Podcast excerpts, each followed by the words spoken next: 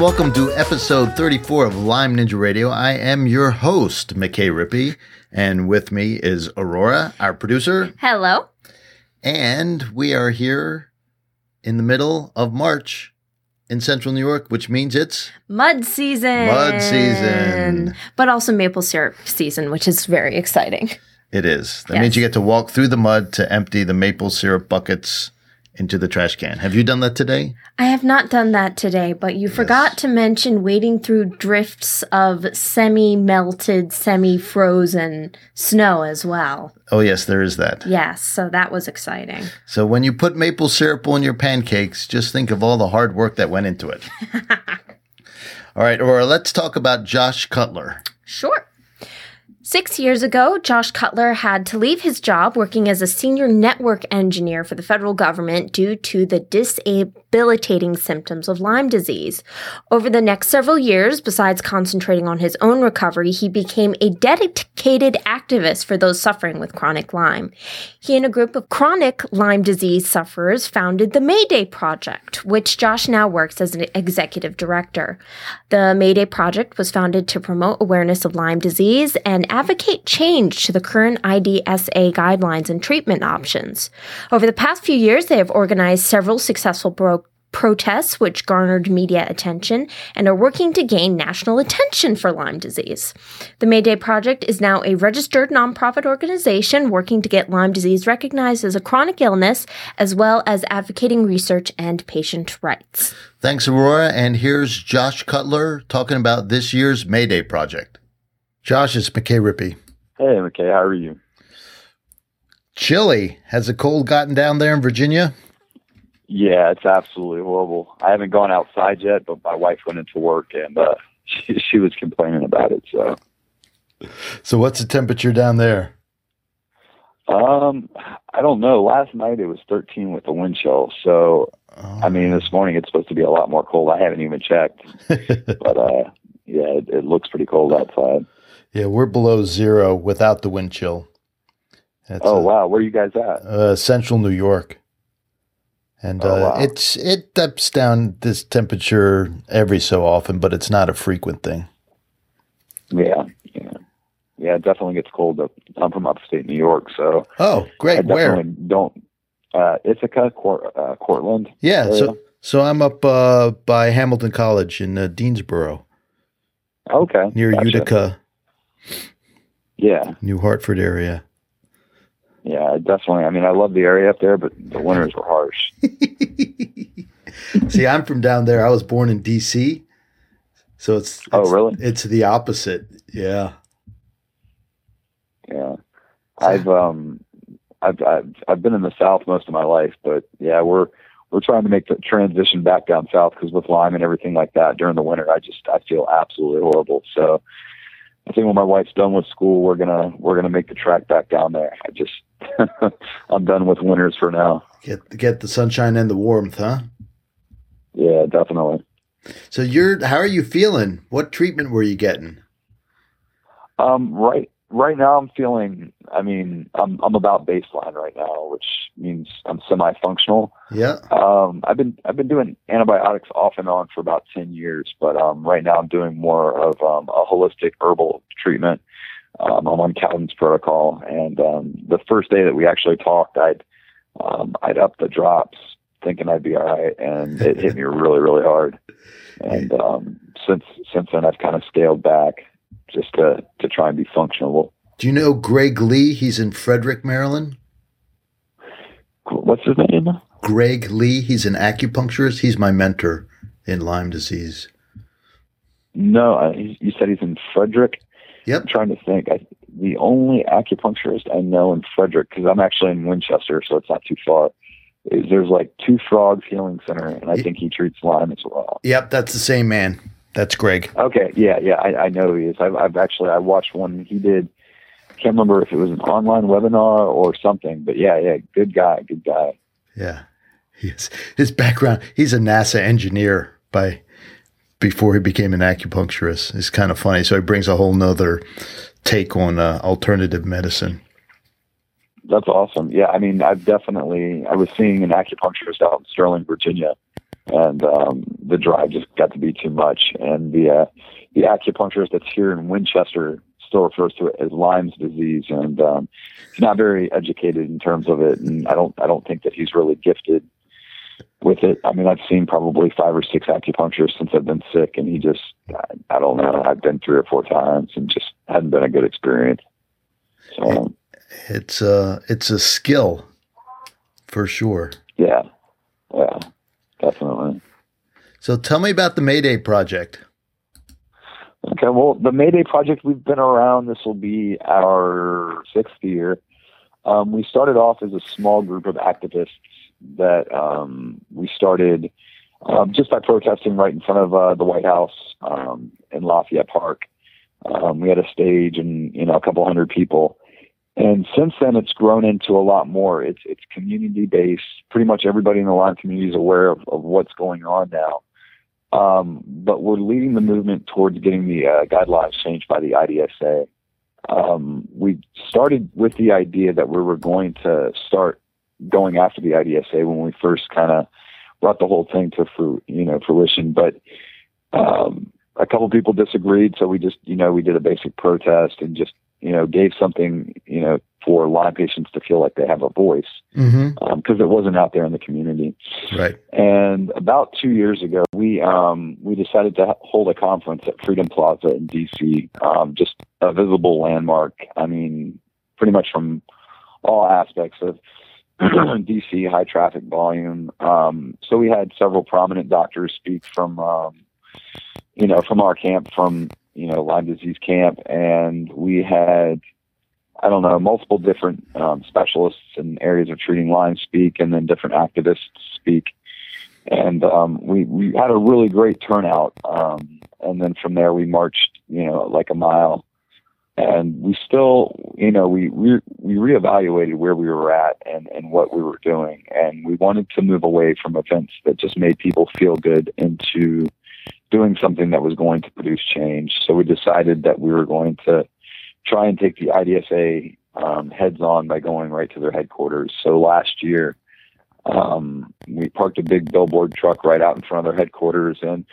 we went out there with a bunch of protesters and um, we we shut them down for the day. Um, we ran an on- online campaign where we had people constantly faxing, calling, emailing, calling their. I mean, any any form of communication into their office was shut down because we had Lyme patients communicating with them.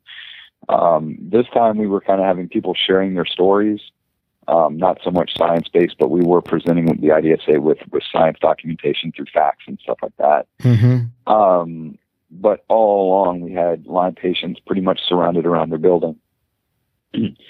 it did get to the point where they'd asked their board of directors had asked to speak with us and um, had let us in the building to talk with us and you know we essentially asked them hey look here's peer reviewed science study after study saying that there is proof for you know a persistent form of borrelia um, or you know we'll use the term chronic lyme i'm not a fan of that term but um, they said that they'd review it and um, that they that they'd work with us.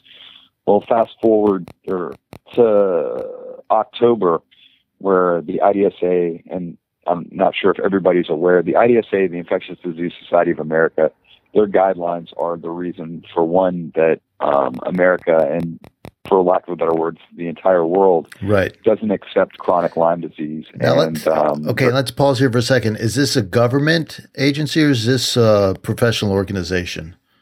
No, no, they're actually a privately held organization. Uh, most of your infectious disease doctors in the United States and sometimes some all over the world are uh, members of the society, and essentially they are what's considered the golden standard to set, you know, rules for treatment of infectious disease. So if you were to go get a referral to see an infectious disease doctor, there's a good chance that he's a member or he abides by the treatment guidelines, not just for Lyme, but for any infectious disease um, of the society. So um, they have a huge impact on um, American healthcare. Um, the CDC follows pretty much whatever the IDSA puts out without, you know, asking many questions. So it's an uh, old, it's an old, yeah, it's an old fashioned guild then, right? Right. Essentially, that's exactly what it is. It's a it's a guild of infectious disease doctors. Yeah. Um, that that come up with you know standards and treatments of care. So. Okay. So anyway, so But, um, back in October, I interrupted there. Yeah, yeah, no problem at all. Back in October, we decided um, we were going to go to the Infectious Disease Week, which is called ID Week. And um, after the protest, we received a lot of press. Um, all the major news stations in DC, newspapers and stuff like that, picked up on it. Um, you know, we we we were able to get our doctors on and uh, make a case for Lyme disease being sexually transmitted. Um, the IDSA would not comment on any of the news outlets. Um, they just responded with a very generic, outdated 10 year response that they keep using. So we feel like we, we essentially have them back in a corner. Mm-hmm. Um, so in Philadelphia, they have their annual conference, which is ID Week, which attracts thousands of people or thousands of infectious disease doctors from all over the world um, as well as uh, drug companies and stuff like that. So it's it's a very very big event. They packed out the Philadelphia Convention Center, and several of uh, myself and committee members that are on board with um, the Mayday Project, we bought passes. We attended ID Week. We went there. We tried to speak with as many doctors as possible about you know what their thoughts were on chronic Lyme disease or persistent infection past the four weeks of doxycycline, and you know the response was was pretty resounding. There was a lot of doctors that said there's a lot of controversy behind it. And with 300,000 cases of Lyme per year, there needs to be more research. And uh, that was generally the, the the the song that echoed the entire time that we were there. So Well, is that we is that there- a is that a polite way of saying buzz off? No, I, I don't feel like it was a polite way of buzzing off. We had doctors that sat down and talked with us for two hours. Okay. Okay. Um, just because they're members of the IDSA doesn't. Essentially, the guys that are keeping us where we're at now are people that sit on the board of, um, you know, Gary Wormser or people like that that are strong proponents. But where where it is now is at the event. You know, there's obviously the heads of the people that that are in the IDSA, the VP of um, operation, um, director of public relations, and stuff like that. They're well aware of who we were. Well, we by we paid I think two grand to be able to attend per person. It was very expensive to get into the the the event with you know without being a doctor. Right. And with trying that, to keep you out. banquet. Right, right, exactly. They didn't want us in there. yeah. Um, they referred. We raised money through the community community to actually have a booth there um, to raise awareness about Lyme disease. And they initially had granted the booth. You know, they said that we were allowed to have it. You know, we paid the deposit, and then they came back and they're like, nope, they nixed it. So we bought tickets to go inside. And there's a dinner party for all the doctors and vendors and uh, people who bought tickets to attend. Well, we were forcefully thrown out of that event that night, and it was recorded. We live streamed the whole event, so people in the Lyme community watched you know, kind of what happened. And um, again, this was in the Philadelphia newspaper, but um, we got the attention of the the president elect of the IDSA, and um, essentially we've been in email contact, and he's been willing to work with us. So he's he's been trying to set up. He was dealing with the Ebola uh, the Ebola nonsense. And we're trying to, to think optimistic that he's not giving us the runaround because he has stayed in constant contact hmm but we're trying to set up a meeting with him, which he has agreed to um, before our next protest, which is in May. Um, we're going in there with about 20 peer-reviewed um, studies that are from IDSA members, even those that have been on the board, um, stating that there is a persistent infection past, you know, the the four days, or I'm sorry, four weeks of antibiotics, and um, that it, you know, that it can be proven. These are peer-reviewed studies. So this is this year the difference between protesting is we're we're going at them not not with just peer reviewed studies from doctors all around the world. We're going specifically with studies from IDSA doctors. Hey, look, this is what you guys have said. You guys have openly admitted and in studies shown that a persistent infection exists. What are we doing from this point? Are we still going to call it, you know, post Lyme syndrome, where they, you know, they agree that there's something wrong? It's essentially residual damage, and that there's no No persistent infection going on. Right. Right. Right, right. So, I mean, there these studies prove prove that there is an active infection. You know, the tests are inaccurate, and this is all stuff people know in the Lyme community. The tests are, are inaccurate. We all know that there's no standard of treatment that really is That works. Hundred percent of the that time. works. Right. I mean, yeah. we can put people on long term antibiotics, but generally they come out of remission. I generally, I mean, I've talked to thousands of Lyme patients, and I've never seen a lot of them come out of you know this and stay in remission for a long time. So w- what we're really fighting for is to get the the guidelines revised and relooked. And we're hoping in turn by that, we know that the IDSA isn't responsible for research towards a cure or anything like that, but their members and the medical universities that are tied into this are. So once that's accepted, okay, well, there is a persistent infection and it affects up to 20 to 30% of those 300,000 cases. That's a lot of people that are sick. Right. And um, it's it is a debilitating illness. So what we're trying to do is, if we get the guidelines revised, then we're pushing. Okay, well, where can this research start coming from? Because really, there's not a lot of research out there for the chronic form. So that's that's where we're at now. Um, going into May, we're planning a really big event where we do our, our annual protest there in front of the IDSA. Um, we're hoping to have our meeting with Dr. Calderwood, who's the president elect of the IDSA, prior to that point. Um, but we're also um, going to be doing several things on Capitol Hill that we'll we'll release. We're we're going to be rallying there right in front of Capitol Hill and doing a, a candlelight vigil uh, the day before May 1st, um, just to remember the lives that have been lost and um, you know those that are too sick to join us at the protest. But we generally have people from all over the country, as far as California, join us when we do these rallies. So why don't you go through the timeline again? When when exactly is the candlelight vigil? All the all the information for the events at the maydayproject.org. Okay. But let me pull up. Um, yeah, for people who are driving or right, right, riding exactly. their bike Um, or whatever they're doing now. The candlelight vigil at Capitol Hill is going to be April 30th, um, 6:30 to 8 p.m. And like is it the, what what part of the Capitol? On the steps? yeah, it, it's going to be on the front steps of the Capitol. Okay, so it's facing facing the Supreme Court or facing the Washington Monument? facing the Supreme Court. Okay.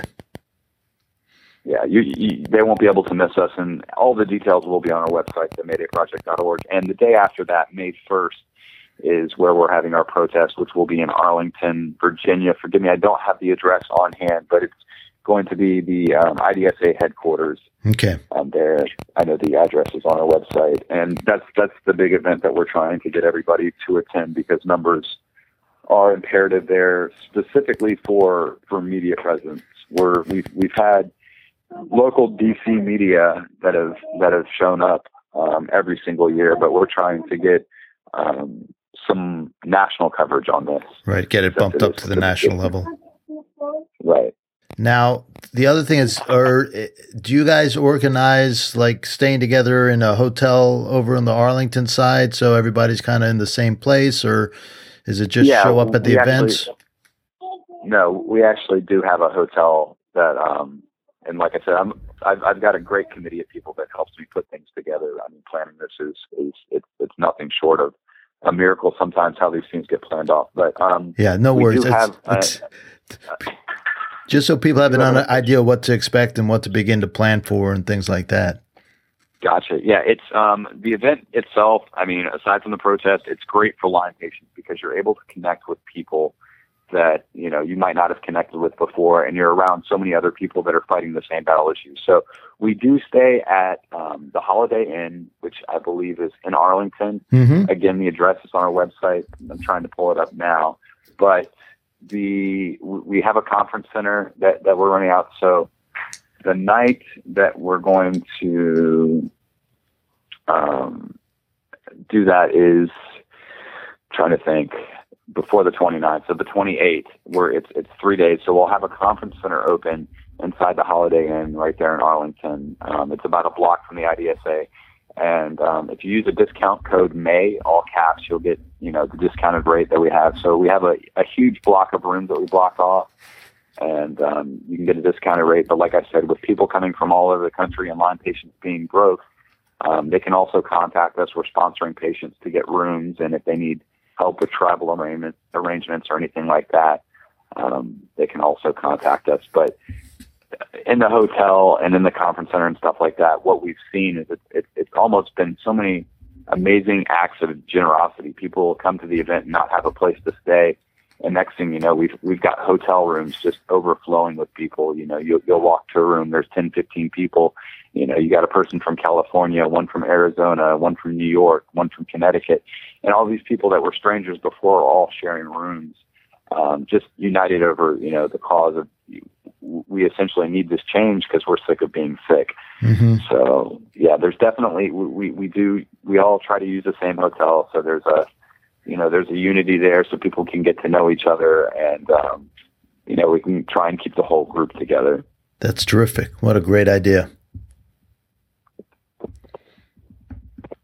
So then, what's next after these big events? like in the long term horizon, the next year, three years? As far as the long term, what I mean, a lot of what we do is um, we're working with other, trying to work with other Lyme organizations, specifically NatCap Lyme has been absolutely amazing in assisting us.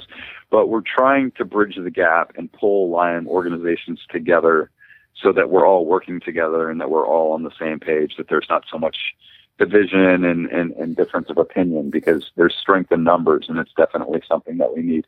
So that's something that, that, that we're going to be trying to work on um, with NatCap. Also, um, throughout the year, we're, we're constantly just trying to dig up articles and, and talk with the people that are doing research and um, just find out. So we're compiling data. So there's one central location where people can go to say, okay, well, there is, you know, chronic Lyme or you know persistent infection. And we we do um, education events. We have one coming up. We don't have a date set, but we're looking within the next month where we'll do a webinar to educate the patients on how to protest effectively. Um, sharing our stories is great and it makes us feel great, but um, the media generally and um, the scientific community, that's not what they want to hear. They need to be able to see the facts and they need to see why we're out there fighting and um, you know that we're not loony and that there is science that backs what we're saying.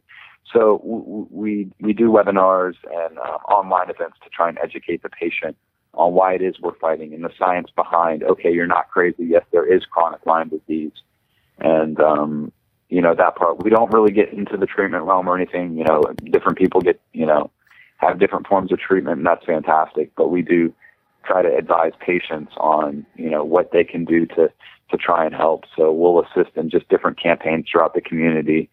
Um, you know, we we do, we do a lot of just a, lot of the people that are on the committee are very active in um, in the community. So there's just you know different events that we'll be tied into. We also are part of a, a big event that's going on in Atlanta with the Ticked Off Music Festival and a huge conference that Karen, who's on our committee, is running, where we'll have multiple doctors, um, Dr. Lee Cowden, um, I'm not off the top of my head. I don't remember everybody that's speaking, but it's a, a very big conference that's going down in Atlanta. So we went from doing like maybe one event to a year to now we're we're just now transitioning into a full nonprofit 501c3 where we're doing year-round work um, for the community.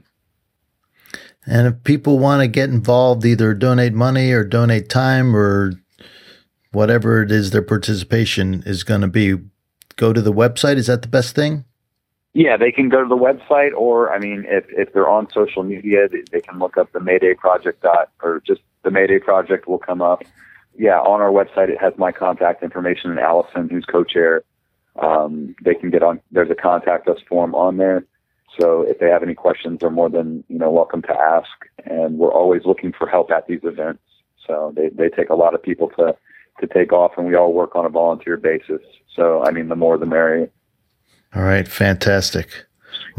Well, Josh, in closing, you've been very generous with your time, and I know you're fighting through uh, this new treatment and just trying to keep your head above water as it uh, kills off the Borrelia in you. Um, so, thanks very much. So, in closing, is there anything else that you want to say? No, I just w- would want to encourage people to come out to the event. Um, like I previously previously said, if you're financially strained, if, if transportation is an issue, please get in contact with us and we'll see what we can do about getting you here. We have multiple carpools from all across the country that are coming in. So it, it, it's imperative that, that people come and they feel like they're a part of this because there's nothing really out there. The government's not fighting for us. You know, we really don't have any doctors that are fighting, you know, essentially as a group for a cure. So it, it's imperative that we get a large group of people out here. So um, if you're too sick to come, try to send someone in lieu of you, a parent, a friend, you know, a, a spouse. We just we just really need to try and get people out there, and that's that's the biggest message that I want to communicate for you know everybody that's out there that's fighting that is too sick to come. That we're we're going to be releasing ways that you can you know that that you can have a presence there. We always live stream the event so everybody from home can watch the event live take place. But um, we're going to have several campaigns that the people from home too sick to attend will be able to participate in, so they can feel like they're a part of the event. Terrific. That's so great. We'll have all the details for your website and the Facebook page on the show notes section uh, on the website here, so people will be able to easily find you. Thanks so much for talking. Well, thank you very much for your time. I appreciate it. Okay, have a great day. All right, Josh. Thanks. Great interview. Yeah, it's very interesting. Mayday Project is a worthwhile endeavor. So if you can participate any way, please do that. Also, if you haven't gotten our Lyme Ninja Brain Fog protocol, mosey on over to the website there and uh, sign up for a mailing list, and you'll get instructions on how to download that. And we're moving along slowly on our project about information about chronic Lyme, and keep your ears open for that. We will get something out hopefully this spring. So, Aurora, I have a question for you. Yeah. What's the Lyme Ninja fact of the day? Did you know that ninjas put their pants on two legs at a time?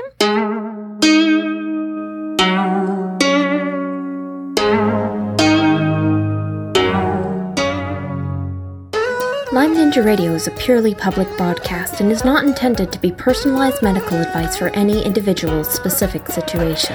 Each individual's medical situation is unique, and Lyme Ninja Radio should not be relied upon and or considered as personalized medical advice. Lyme Ninja Radio is not licensed to render medical advice and should be considered simply the public opinion of Lyme Ninja Radio and its guests. Recommendations on specific treatment options are not intended to address any listener's particular medical situation. As always, contact your physician before considering any new treatment.